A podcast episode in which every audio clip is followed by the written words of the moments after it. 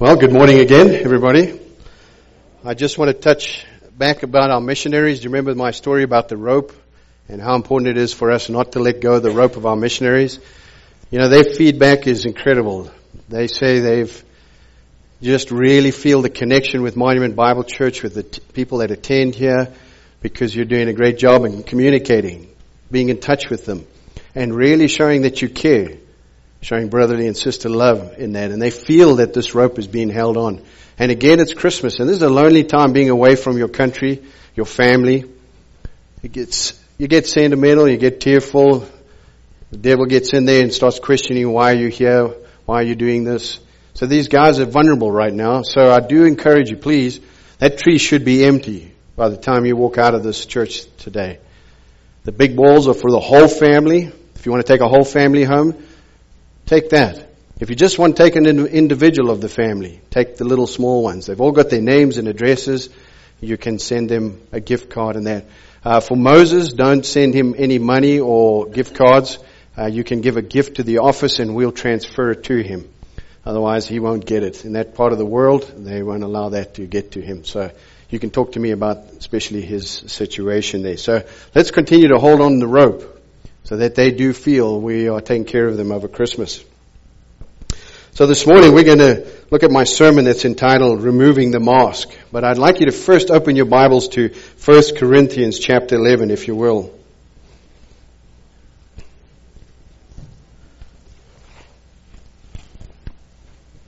This morning you'll see that we have communion set up here in front of us. And this is a very, very important time. Jesus asked us to remember this, never to forget it, to do this in remembrance of Him. Scriptures ask us to examine ourselves. And that's what I want you to start thinking about from now until we get to the point of communion. You need to examine yourselves carefully, especially when partaking with communion. A number of people that I've spoken to here in this church were surprised when I shared this bit of passage of scripture with them. And I was shocked when they said, I didn't realize that, the importance of that. So read with me in this part here. We're going to look at verse 26 to 32. And it says there, therefore, whoever, oh, sorry, for as often as you eat this bread and drink the cup, you proclaim the Lord's death until he comes. Therefore, whoever eats the bread or drinks the cup of the Lord in an unworthy manner shall be guilty of the body and the blood of the Lord. But a man must examine himself, and in so doing he is to eat of the bread and drink of the cup. For he who eats and drinks, eats and drinks judgment to himself if he does not judge the body rightly. For this reason many are you, you are weak and sick, and a number sleep. But if we judge ourselves rightly, we would not be judged. But when we are judged, we are disciplined by the Lord so that we will not be condemned along with the world. So take some time this morning to examine yourselves as we go through the scriptures. This passage we're going to look at, you'll see how important this connects to it before you get to communion. Therefore, whoever eats bread or drinks the cup in the Lord in an unworthy manner shall be guilty of the body and the blood of the Lord. So we are told to examine ourselves. Examine yourself. Ask the Holy Spirit to reveal any un- areas of unconfessed sin. And ask God to forgive you. As we look into this passage of Scripture this morning, you will see it's asking us to consider are we wearing a mask? This passage is addressing hypocrisy. Beware of becoming a hypocrite. Are you wearing a mask? The word hypocrite comes from the Greek word that means an actor, acting, someone playing a part, pretending to be someone they're not. The Oxford Dictionary of the Christian Church explains it. In the case of the Pharisees, those who do their good deeds only in order to be seen by men and not for the glory of God. According to moral theologians, hypocrisy is the fruit of pride. It is a sin against truthfulness. being a, a lie expressed by external actions with the intention of deceiving. Warren Wiersbe puts it this way. Therefore, I'm sorry, there are hypocrites in every walk of life, people who try to impress others in order to hide their real selves. In the Christian life, a hypocrite is somebody who tries to appear more spiritual than he or she really is. These people know that they are pretending and they hope they will not be found out. Their Christian life is only a shallow masquerade. So before we go any further, I'd like to pray with you and I'd like to use the scripture of Psalm 139 verses 23 and 24. And take this moment to examine yourselves and as we go through this, think deeply of what Jesus is saying here right at this time. So bow with me if you will. Father, we've gathered again this morning to hear your word, to be taught by your son what he recorded in the word here, Lord, that we would be found worthy, that we would become true ambassadors for Christ. In Psalm 139, Lord, it says, Search me, O God, and know my heart. Try me and know my anxious thoughts, and see if there be any hurtful way in me, and lead me in the everlasting way. Please, Lord, do this for us now this morning as we go through this passage in Jesus' name. Amen. So as we look at uh, chapter 12, we're going to look at chapter 12 verses 1 through 7. And I want you to just take a moment and listen, listen to this thought that I have as, as I thought about the disciples as they were always around Jesus and going wherever he went.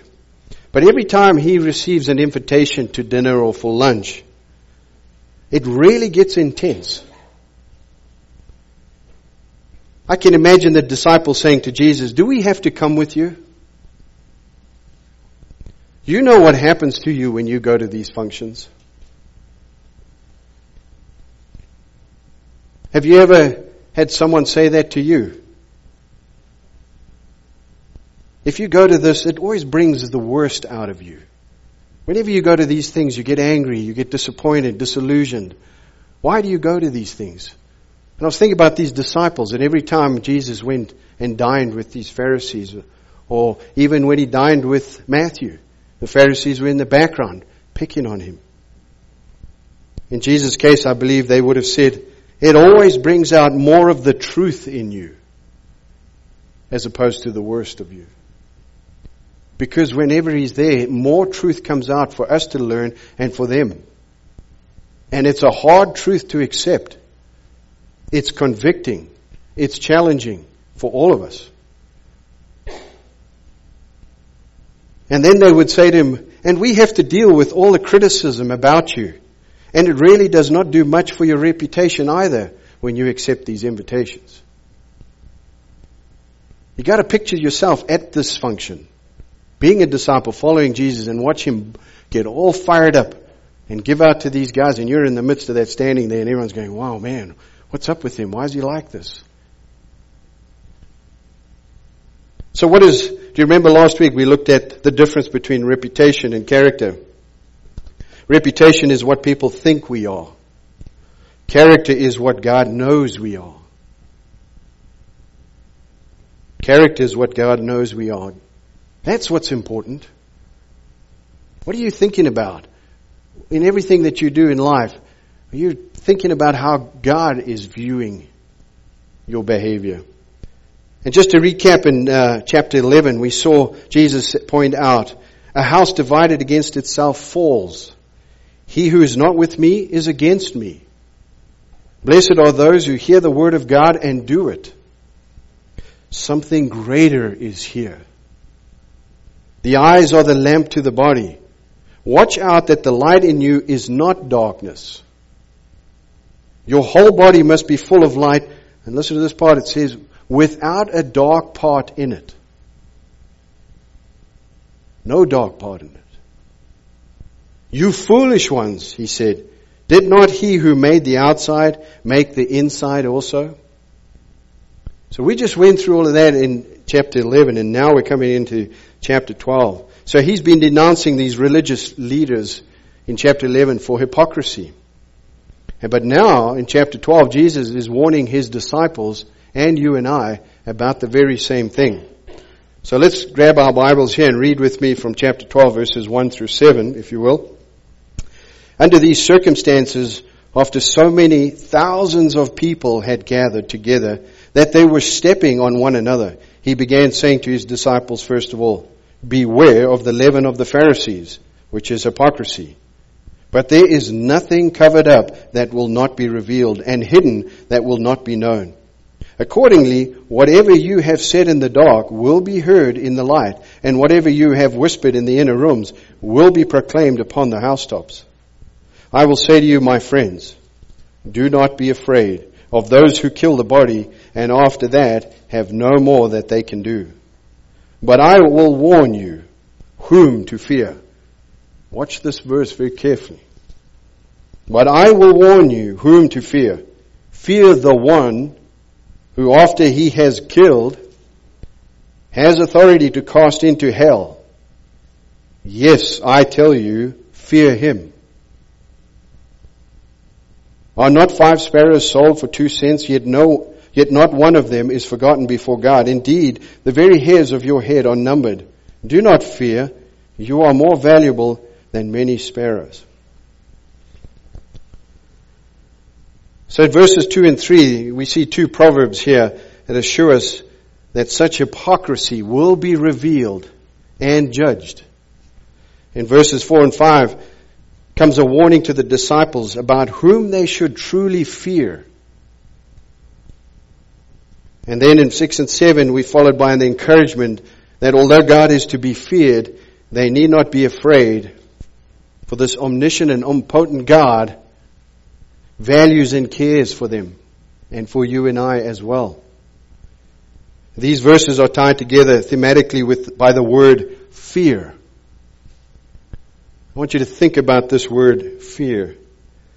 And you will probably see this battle is constantly against the Pharisees who are living by the law, by tradition, man's made stuff up as well, and Jesus here who's coming with the gospel. Law is about punishment. The gospel is about forgiveness. Law is about stuff we are supposed to do. The gospel is what God has done for us. Law is about commandments, rules, and discipline. The gospel is about love, grace, and salvation. The law imposes demands. The gospel offers a gift. Opposite in so many ways, yet both have a place in developing us to live a life according to God's purpose. It, the whole thing is very, very important for you to know. So many of you dropped out of reading the whole Bible. Those that are coming to the end, isn't it a fantastic reward to see how this all intricately fits together? The Old and New Testament is vitally important for you to know. The commandments are how God protects all of creation from us, from our selfish and destructive instincts when we think about it was terribly expensive to restore this world. But love doesn't count the cost, does it? It just did what had to be done. It was terribly expensive. We are all, we all struggle to keep these two concepts in balance. People struggle to balance the whole thing. But in verse 1, Jesus gives his disciples a warning to beware of the Pharisees' hypocrisy. Beware of the leaven. Copying even a little bit of what the Pharisees do, it would lead to hypocrisy.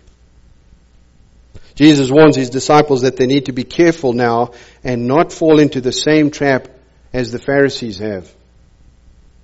Beware of living a masked life. Thousands of people had gathered, so many that they were stepping on one another. We've seen right the way through Luke, the crowds gathered, the crowds, larger crowds gathered. But look at the word there.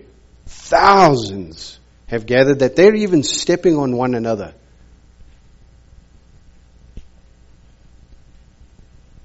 The disciples can see what's going on. And what is this crowd doing to, to them? What are they thinking? Jesus knows. And he's warning them because this is what happened to the Pharisees.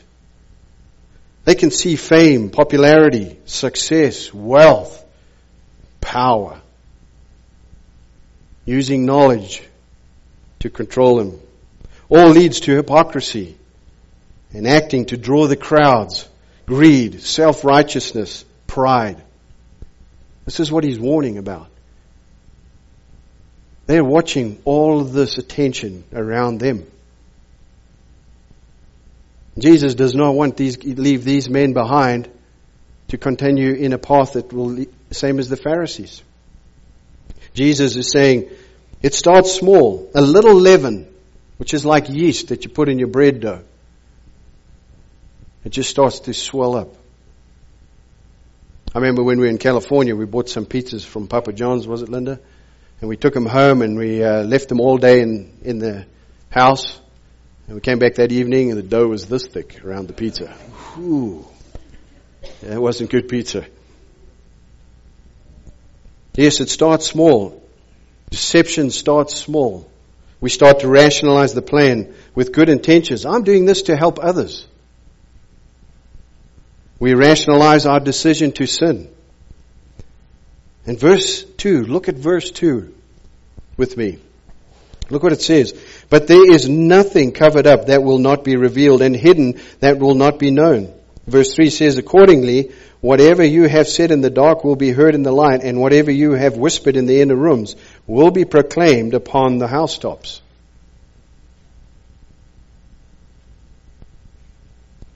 A little sin leads us down a path to bigger sin. How many of you have seen Spider-Man 3? Raise your hand, Scott. Thank you. Come on, who else? Spider-Man's, thank you young men. Good stuff for being honest. It's a good movie. Parker here is Spider-Man. He knew right from wrong. He knew what was wanting him was wrong. It was sin. Sin was creeping up onto Parker. That little picture on the left there, you see that black stuff? Parker knew what to do, but he chose to let this thought linger in his mind. He knew what was touching him, what was trying to get a hold of him was wrong, but he let it linger in his thoughts. Hang out in his room. He should have thrown it out as soon as he tried, as soon as it tried to tempt him. But he didn't. He was letting it get a hold of him. Sin is sin. Period. It will lead you to destruction. It will also destroy you and everything else. And everyone around you will get hurt too by what you've allowed to into your life. You see, Parker always was concerned of what people thought of him, and it started to affect his character. He allowed this thought to grow. He was thinking all the time because of the sin was teaching him about how people viewed him. It just started to creep and get stronger in his life. He doubted himself. He thought more about what men and women thought of him. It was his choice, and we have to make the same choice daily. The devil is active. He is trying very hard to deceive you and lead you down a path. He wants you to put on the mask. Are you going to allow it, a little dark part in your life, and live a masked life? Are you a hypocrite? Or are you going to take off the mask and live out a sincere, genuine, surrendered man or woman of God? Taking His commandments very seriously to take the narrow path that leads to heaven. To be more concerned about what God thinks about your life and the way you're living your life than what man does. But there is nothing in verse 2 covered up that will not be revealed and hidden that will not be known. Accordingly, whatever you have said in the dark will be heard in the light, and whatever you have whispered in the inner rooms will be proclaimed on the housetops. I love this verse in Ecclesiastes chapter 10 verse 2. It says, furthermore, in your bedchamber, do not curse a king, and in your sleeping rooms, do not curse a rich man. For a bird of the, of the heavens will carry the sound, and the winged creature will make the matter known. Have you ever been somewhere and only you know about something, and someone brings it up and you go, oh my goodness, how did you hear about that? My granny used to have this saying. She said, a little birdie told me. That's, we have some cliches that we use or pass down from our grandparents that are actually from the Bible. So what do you think about this? A little bird of the heaven will carry the sound. You think you can deceive God? You think no one will know? Because that's what the devil will tell you. No one's going to know. Who's going to know? They won't even notice you didn't come to church. It's little deceptive words in your ear to lead you astray. And once you start allowing that little bit of stuff to get a hold of you, your life gets a mask on it. People will know. You can't hide anything. And you know what the horrible thing is when you listen to the wrong thing, soon as you've done it, you feel guilty. And that's his, that's what the devil enjoys. That's where he gets his kicks. As soon as you listen and you do it, and you go, oh man, and you're caught, guess what he does? That's great. That was all planned. You feel terrible. Look at verse 4 with me, just at the very beginning of it. Look what he says. I say to you, my friends. Who do you want as a friend in this world today?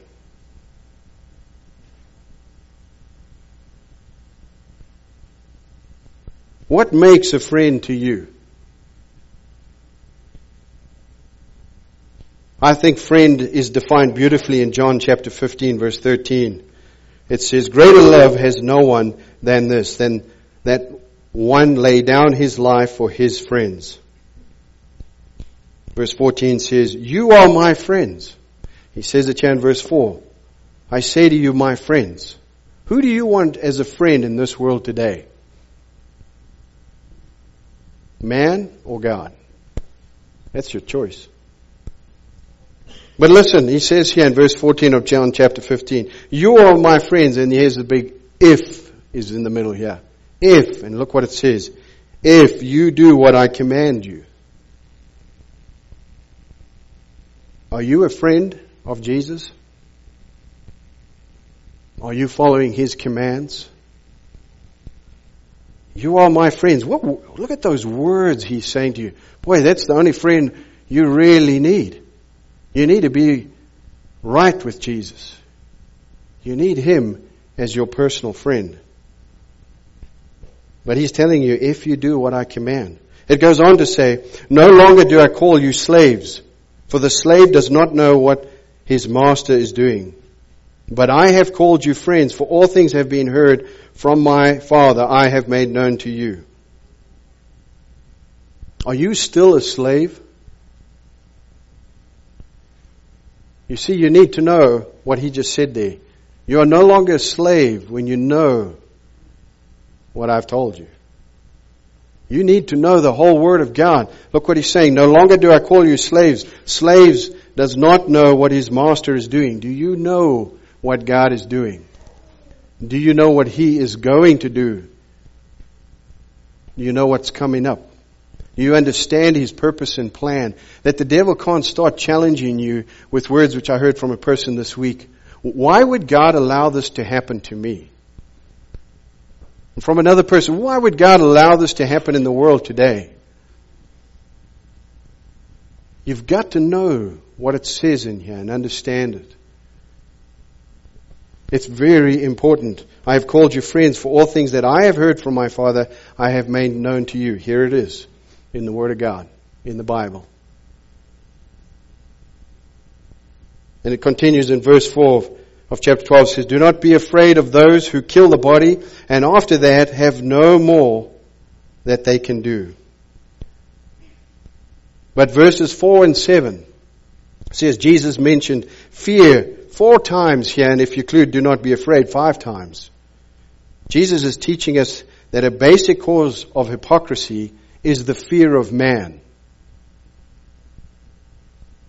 So who do you fear more, man or God? In Proverbs chapter 29, verse 25, it says, The fear of man brings a sneer. When we're afraid of what others might say about us or do it to us, we try to impress them in order to gain their approval. And if necessary, some of us even lie to accomplish what we want. And this is hypocrisy. Unfortunately, many of the scribes and the Pharisees were more concerned about their reputation than their character, than what God knew about them. See, if we're concerned about what God knows about us, we'd be more inclined to change, to change our ways, our attitude.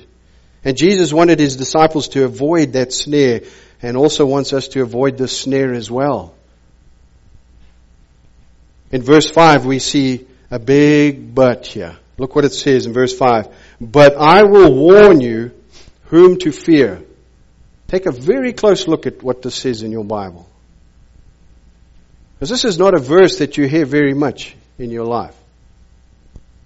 But I will warn you whom to fear. The one is capitalized. That's him. You've got to fear the one, and look what he says, who after he has killed. What does that say to you about Jesus? You fear the one who, after he has killed, has authority to cast into hell. And then he goes on. Yes, I tell you, fear him. How are you living your life? What are you doing? Do you fear him? The one that can kill? The one that can, has the authority to cast into hell? Serious verse. You know, one time I was managing director of this company and uh, reading this passage at that time and trying to figure out things. And then this company, these people were all construction guys and rough and tough. And boy, they just added Jesus Christ onto every end of their sentence. It was harsh. I'd given out Bibles. I had prayed with them. I tried my utmost to try and reach them. Most of you know if you get an email from me at the bottom of my name and where I work and stuff, there's always a scripture verse.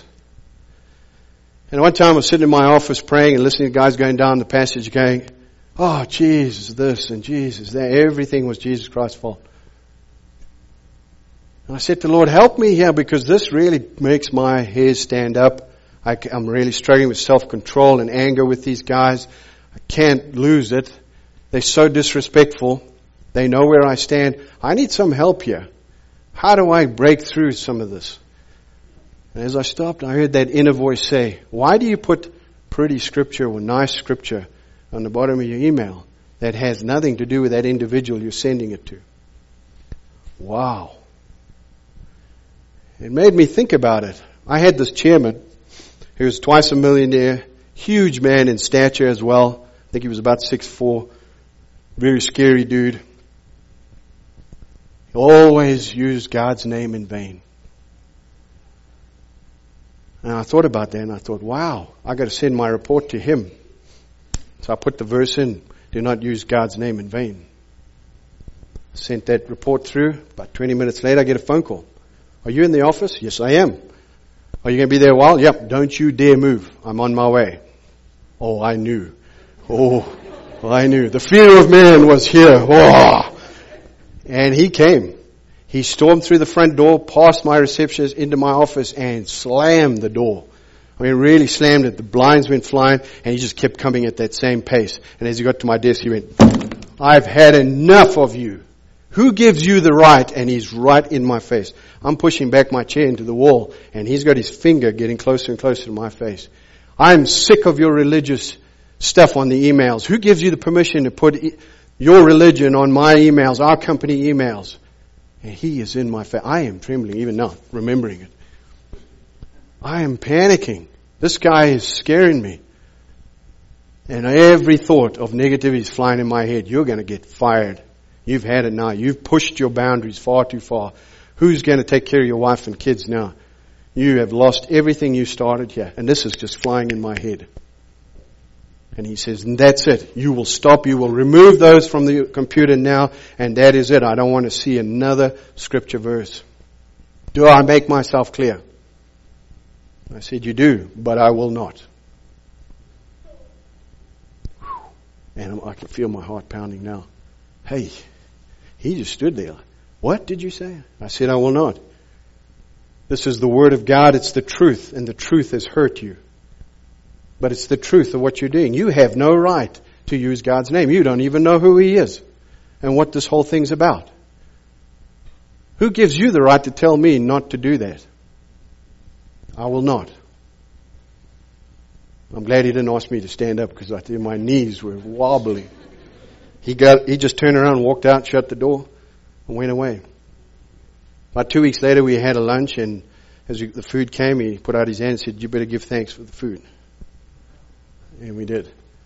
And slowly but surely, things started to change in the company. But I'm sharing this story because there was a point where I can tell you I was going to go, "I'm sorry, I'll, I won't do it again." Was what was coming into my head. I was fear, fearful of this man. But you know who I'm really fearful of is, is God. The Old Testament tells you what He's done, what He did to people, what He allowed, and look what He's going to allow still to happen to Israel. His chosen people. They're not going to, unless they accept Jesus Christ, they're not coming with us when we're raptured. They're staying for tribulation. That's with no Holy Spirit, no conscience, no knowing of good and right. It's going to be just like these games they make for the kids today, these movies too. Who do you fear, man or God? What does your life represent? We are losing ground. When you see this verse, but I warn you who to fear. Fear the one who after he is killed has authority to cast into hell. Your court system used to have, put your hand on the Bible and swear nothing but the truth. So help me God. What have they got to fear now? Just raise your right hand. We've dropped that. You're not allowed the Bible in the school. Don't you bring religion to work? Who's, who, who's telling us to do this? Man. And why are we doing it? Because we fear them. This is a great nation. Think about that. Courts, I know that off by heart by what? Watching American movies in the court system. You guys, it was just set up unbelievable. We're losing ground because we're fearful of what other people are saying. So what is the remedy for hypocrisy? Warren Wiersbe says the remedy for hypocrisy, which is removing your mask, is to forget about what people may say and do and fear God alone. The fear of God is the fear that conquers all other fears. For the person who truly fears God need fear nothing else. To fear, what does that mean? What does this mean? Fear the one.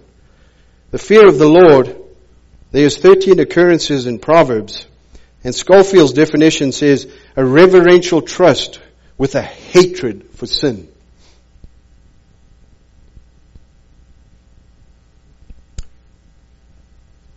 It's this gentleman in front of me here, Rich, is a, is a special day here, and here's a verse that I just slipped up to bring in at the right timing there about fear the one. Would you like to share that verse for us, Rich? Would you like to stand up? Verses in uh, Numbers uh, 32, verse 23. But if you fail to keep your word, then you will have sinned against the Lord, and you may be sure that your sin will find you out. And while he stands there, it's his birthday today. His wife told me, that's why I asked him to read a scripture.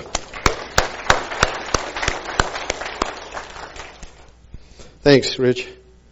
Vine's Complementary Expository Dictionary explains fear. The Bible attests it approximately 330 times and in all periods. Used of an exalted person, position connotes to standing in awe. This is not a simple fear, but the reverence whereby an individual recognizes the power and the position in the individual revered and renders him proper respect. In this sense, the word may imply submission to a proper ethical relationship to God. There is more involved here than a mere psychological fear. The people also show proper honor, reverence for God. They stand in awe of Him. In Exodus 20:20, it says, Moses said to the people, Do not be afraid, for God has come in order to test you, in order that the fear of Him may remain with you, so that you may not sin. You know, today the things have got out of hand. Why? They don't have any fear of God. They have no idea what God is capable of doing and what He has done, which is recorded in the Old Testament. In the Baker Encyclopedia of the Bible, it says the biblical conception of fear embraces a much wider dimension than our common English word, which simply denotes some sort of dread of terror or terror. While this meaning forms an essential part of the scriptural picture, it is by no means the primary significance, especially when the fear of God and an awe-inspiring reverence is referred to. This is of course a legitimate place for the fear of God in the lower anxious sense. We are told it is a fruitful, uh, sorry, it is a fearful, terrible thing to fall into the hands of the living God. And that's in Hebrews chapter 10 verse 31. Jesus taught that we should fear Him who has power to punish sin and can consign men to utter destruction, to hell. Fear has a constructive role to playing in enabling men to realize both the degeneracy of their souls and their need of a divine forgiveness. Fear is quite naturally the logical consequence of sin. Once you're going down that path, you're constantly guilt ridden. You become a professional deceiver. You become professional at rationalizing and comforting yourself. Your heart becomes harder. Fear has a, tendency to either immobilize men or seriously affect their activity. So think about how active you are with the Word of God. How active are we about the truth? And if you're honest with yourself, not very active at all. Because we're fearful, fear of what someone's going to say. Someone after the first service said, wow, what you shared there is exactly what our friends do. It is so awkward. They just use he, the one man says, God damn, all the time. They're blaspheming all the time. Oh my goodness, it's so hard.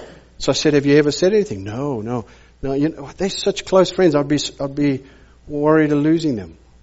You see?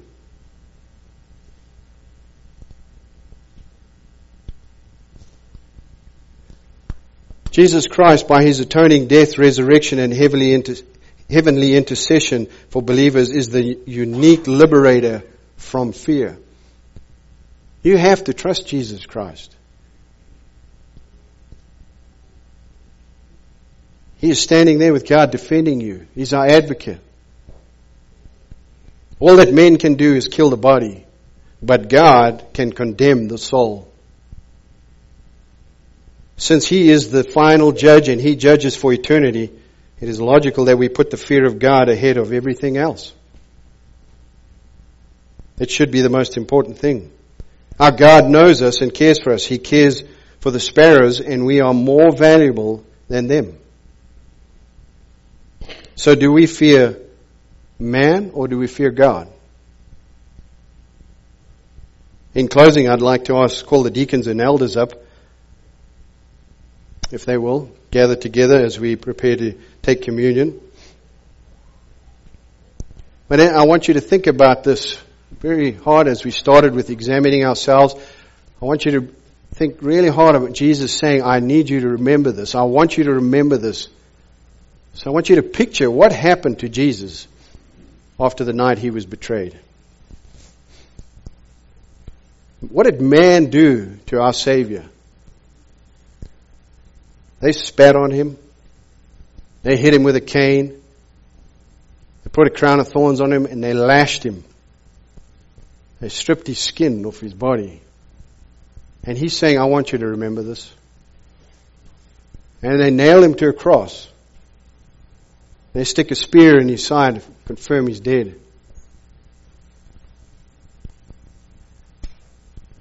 Horrendous. And he's asking us to remember this, and this is why we take part in communion. As we look upon the bread that symbolizes Jesus' body being broken, and the juice that symbolizes his blood that was poured out for our sin. I want you to examine yourselves and ask yourself, are you wearing a mask?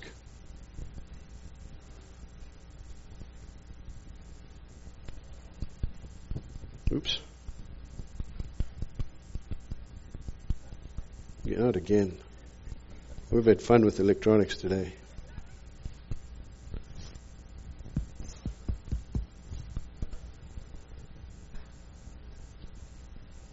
We need to ask ourselves if we are wearing a mask, are we going to remove the mask and ask God to search our heart? The believer's real life is an eternal one to be spent in God's presence. So as we think about this, I have two questions for you. What occupies your mind every day? The second question, what occupies your heart? What do you think about most? Because that's what's going to get into your life, like Parker, Spider-Man. What occupies your mind and what occupies your heart will give you a good picture of yourself. Are you living a life with the mask on, saying one thing, doing the opposite, living two lives, one behind the curtain? Or a life that is totally open to the leading of Jesus Christ, surrendered to Jesus Christ, a life that believes and obeys His every word, a life that reveals Jesus Christ, a life that truly loves His neighbor and wants to be there to help where Jesus may send you. So what occupies your mind and what occupies your heart.